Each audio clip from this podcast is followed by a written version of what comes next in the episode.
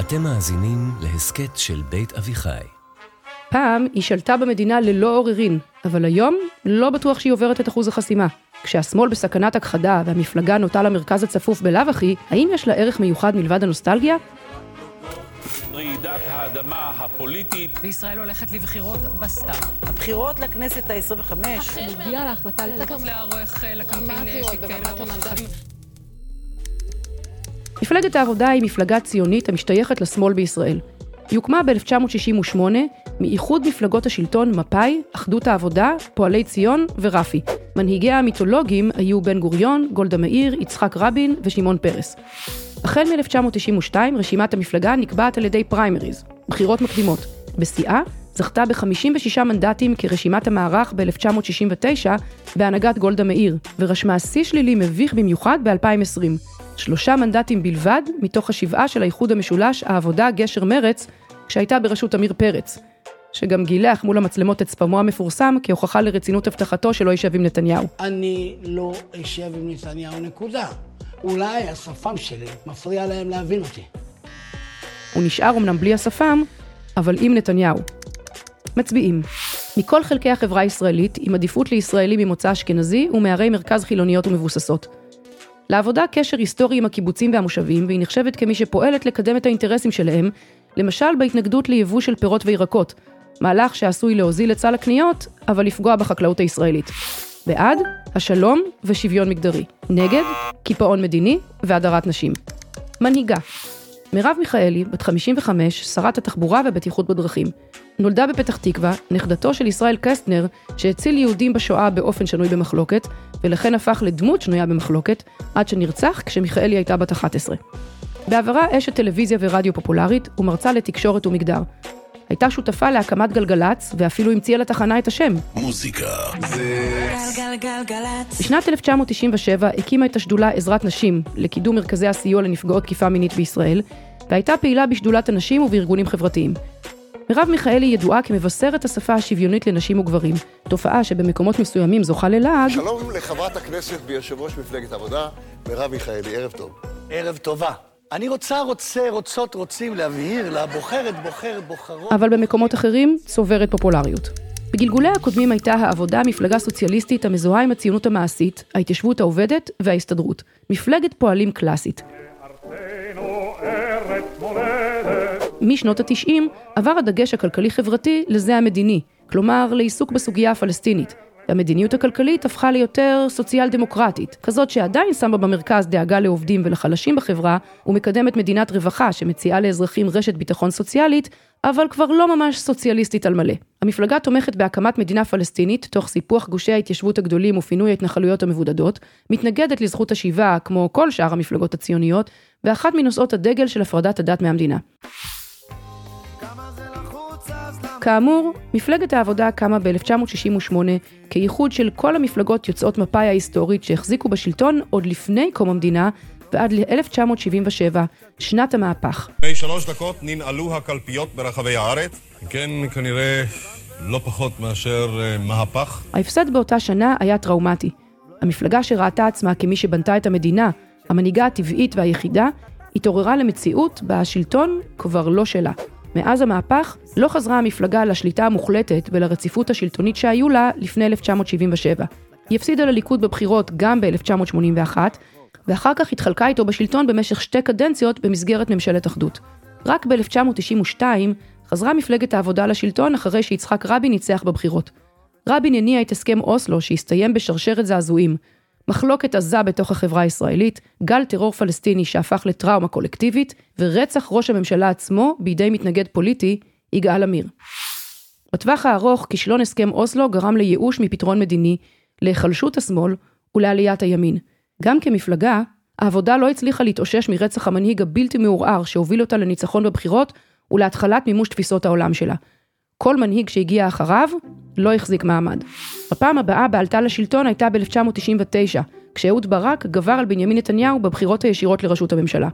גם ברק ניסה להשיג הסכם עם הפלסטינים בשיחות קמפ דיוויד בשנת 2000, אבל בפועל השיג את פירוק הקואליציה כשהמפד"ל, ש"ס וישראל בעלייה פרשו ממנה על רקע התנגדות לאותן שיחות, למרות שהשיחות לא הצליחו, וברק טבע את המוסכמה הקיימת עד היום אין לנו פרטנר בצד השני לעת הזאת. ממשלת ברק החזיקה מעמד פחות משנה וחצי. כאמור, בשנים האחרונות מפלגת העבודה החליפה מנהיגים בתדירות גבוהה. שלי יחימוביץ', יצחק בוז'י הרצוג, אבי גבאי ועמיר פרץ. כל אחד עמד בראש המפלגה לתקופה קצרה, והוחלף בדרך כלל מיד אחרי מה שנתפס ככישלון בבחירות. בשמאל מודים בפה מלא שהם לפעמים מקנאים קצת בימין, שבוחריו מלוכדים מאחורי המנהיג ולא מאכילים אותו מרורים. מצד שני, שניים מהעומדים בראשה, אבי גבאי ועמיר פרץ, שהנהיג את העבודה פעמיים, הם מזרחים, בזמן שמפלגת הליכוד המזוהה עם המצביעים המזרחים, מעולם לא העמידה מנהיגים מזרחים בראשה. מאז שהפסיקה המפלגה להיות אלטרנטיבה שלטונית, פינתה האידיאולוגיה הפוליטית-מדינית שלה, פתרון הבעיה הפלסטינית, את מקומה לנושאים כלכליים וחברתיים, בין השאר כדי לקרוץ לקהל מצביעים מגוון יותר, ולהתאים את הסחורה למי שאולי לא חושב שאפשר להשיג שלום עכשיו, אבל עדיין לא מתלהב ממדיניות כלכלית קפיטליסטית מאוד. שלי יחימוביץ' למשל, עסקה בהגנה על העובדים החלשים במשק, וקראה לצמצם את הפער ההולך וגדל בין עשירים לעניים במדינת ישראל, שבה האי שוויון הופך דומה יותר ויותר לזה שבאמריקה. יחימוביץ' הציבה במרכז הבמה נושאים כלכליים שעד אז נחשבו למשעממים, למשל שכר הבכירים במשק, תנאי העסקאות שנחתמו מול חברות הגז שפועלות בישראל, או הצטמקות מעמד הביניים. מרב מיכאלי מזוהה עם המאבק שלה למען זכויות נשים ולהט"ב, ובשאיפה שלה שהחברה הישראלית תהפוך פחות מיליטריסטית, ולא תפגר אחרי יתר מדינות העולם בייצוג הפוליטי לנשים. לשם כך, היא הנהיגה בפריימריז האחרונים לעבודה ריצ'ראץ' ייחודי בנוף הישראלי. לא בין מפלגות שונות, אלא בין נשים לגברים בתוך הרשימה. ויש לה פה נקודה, רק רבע, רבע, מחברי הכנסת הן חברות כנסת. וגם בבחירות הקרובות מספרן לא צפוי לעלות על 30. מצד שני, מי שממשיכה להתנגד לכיבוש, להתנחלויות ולפגיעה בזכויות אדם באופן מובהק יותר היא מרץ, עד לא מזמן אחותה הקטנה של מפלגת העבודה. האם מפלגת העבודה הפכה למפלגת נישה? מרב מיכאלי אמנם הכפילה את כוחה של מפלגת העבודה בכנסת, אבל נראה שבעיקר עשייתה ומאבקיה היא מבקשת להילחם בתופעות כמו ניצול עובדים, הטרדה מינית והדרת נשים במרחב הציבורי, הרבה יותר מהנושאים הקלאסיים בהם עסקו מפא"י, המערך ומפלגת העבודה ההיסטוריות. מבחינה מדינית, מפלגת העבודה נראית כמי שמבקשת להתקרב למרכז. בשנים האחרונות, בין השאר גם בגלל התקפות מימין, התואר שמאלני הפך מוקצה, עד כדי כך שאפילו מפלגות השמאל לא תמיד שמחות להתהדר בו. מיכאלי, שהביעה מחאה ברורה על היעדר אופק מדיני וסימנה עצמה כממשיכת דרכו של יצחק רבין, מנסה למצוא מקום למפלגת העבודה במפת המפלגות הצפופה, גם כשנראה שהשמאל לא בעמדה שבה הוא יכול להתוות דרך מדינית לממשלה. מדינת ישראל נכנסה לאובססיה מטורללת, כן ביבי, לא ביבי. בחייאת, מה יש להם רק לא ביבי? בכלל השאלה הייתה רק ביבי או לא ביבי. לא מקימים מפלגות בשביל רק ביבי או לא רק ביבי. למפלגת העבודה כבר היו מנהיגים שמצאו את עצמם בממשלות נתניהו. אהוד ברק חבר אליו ב-2009 והיה לשר הביטחון. עמיר פרץ הצטרף לממשלת נתניהו-גנץ ב-2020, ואבי גבאי ניהל עם נתניהו משא ומתן שלא צלח. למרב מיכאלי זה כנראה לא יקרה. היא התנגדה להצטרפות מפלגת העבודה לקואליציה ב-2020 והוכנסה אליה בעל כורחה, אבל שברה את המשמעת הקואליציונית והסיעתית כשתפקדה כסיעת יחיד והצביעה בפועל עם האופוזיציה. כשמשווים בין העבודה למרץ, מפלגת שמאל שמתחרה על בוחרים עם אג'נדות דומות וכמעט זהה לעבודה בגודלה בשנים האחרונות, נשאלת השאלה, מי המייצגת האותנטית של השמאל בישראל? מפלגת העבודה ממותגת כציונית יותר, שמאל מרכז, שעיקר האידיאולוגיה שלה היא ההתנגדות לנתניהו ופמיניזם. מרץ נחשבת ללוחמנית יותר, היא משתמשת באופן בלתי מתפשר במונח השנוי במחלוקת כיבוש, ונאבקת למען זכויות אדם, בעיקר כשהוא פלסטיני. לפי רוב הסקרים, שתיהן נמצאות בטווח הסכנה של אחוז החסימה. לכן יאיר לפיד, מנהיג גוש רק לא ביבי, הפעיל עליהן לחצים משמעותיים להתאחד. מספיק שאחת תיפול מתחת לאחוז החסימה, ואבד הסיכוי להקים ממשלה חוסמת נתניהו. בעוד מנהיגת מרץ, זהבה גלאון, הייתה מוכנה לתת לרעיון הזדמנות, מרב מיכאלי סירבה בתוקף לאיחוד, והתעקשה שלא תמיד השלם גדול יותר מסך חלקיו, ושריצה בנפרד תניב לשתיהן יותר מנדטים. האם מפלגת העבודה תעבור את אחוז החסימה? האם במקרה של כישלון מרב מיכאלי תשלם את המחיר כמו קודמיה בתפקיד?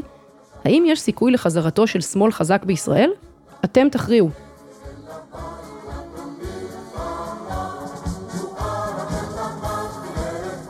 אני אפרת שפירא רוזנברג, תודה רבה לאמיר פבלוביץ' על התסריט ולניר לייסט על הפסקול. תודה רבה גם לשלומית גולדין הלוי, לשי זמיר, לאריה גולדין ולאייל לויט, חברי המערכת וההפקה המסורים. רוצים ורוצות להתעמק עוד? האזינו להסכתים קצה הקרחון ומפלגת המחשבות, על הרעיונות שמאחורי הפוליטיקה הישראלית. עכשיו, באתר בית אביחי ובפלטפורמות ההסכתים המובילות.